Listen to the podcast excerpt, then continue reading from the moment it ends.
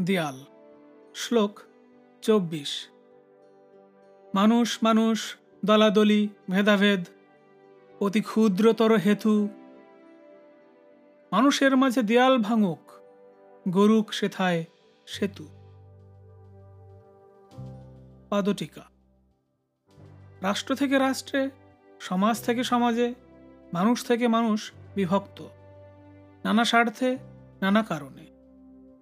মানুষের মাঝে ভেদাভেদের দেয়াল পতিত হোক এবং সেখানে স্থাপিত হোক বন্ধুত্বের সেতু। রচনা এবং পাঠ আরিফুর রহমান।